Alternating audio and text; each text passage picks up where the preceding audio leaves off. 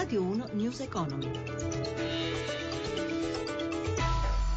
11.32, buongiorno da Giuseppe Di Marco, avvio in rialzo per le borse europee con gli operatori in attesa dell'Eurogruppo che si occuperà del caso Grecia, Piazza Affari e poi passata in territorio negativo trascinata dai titoli bancari. Per gli aggiornamenti ora ci colleghiamo con Milano, la linea Sabrina Manfroi.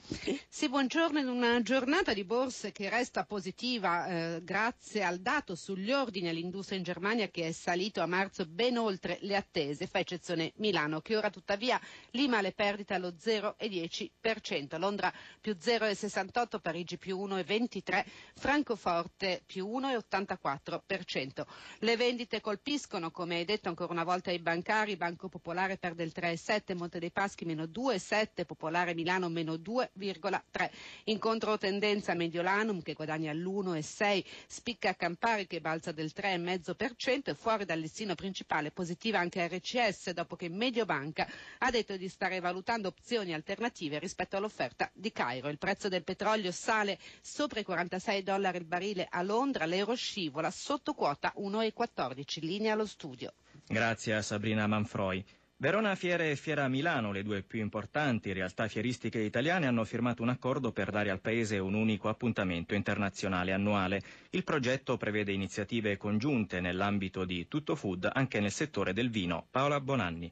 Fare sistema in fiera è lo spirito alla base dell'accordo firmato tra le due grandi realtà fieristiche italiane di Milano e Verona per avere un unico appuntamento internazionale annuale, ha spiegato il direttore generale di Verona Fiere Giovanni Mantovani. Segna un passo nuovo del sistema fieristico nazionale, un po' meno campanile un po' più concretezza industriale nei progetti che si fanno. Il progetto è uno strumento di business reale e organico che, secondo i due partner, è anche l'unica soluzione attraverso cui offrire reali occasioni di progresso per l'intero sistema paese. E lo facciamo in un settore che è quello dell'ortofrutta che vale 20 miliardi del fatturato del nostro paese eh, dei quali 8 nell'indotto tecnologico e che oggi non ha una manifestazione di riferimento all'altezza della concorrenza internazionale. Un accordo comunque che può aprirsi ancora. È un rapporto sicuramente non esclusivo, diciamo, ma che può essere inclusivo di altre esperienze e quindi guardiamo anche alla possibilità di aprire ad altri. I migliori prodotti dell'agroalimentare, le ultime novità e le tendenze del gusto al diciottesimo Salone internazionale dell'alimentazione Cibus, che prende il via oggi a Parma, una manifestazione mirata soprattutto ai mercati stranieri, spiega l'amministratore delegato di Fiere di Parma, Antonio Cellie, al microfono di Gelsomina Testa.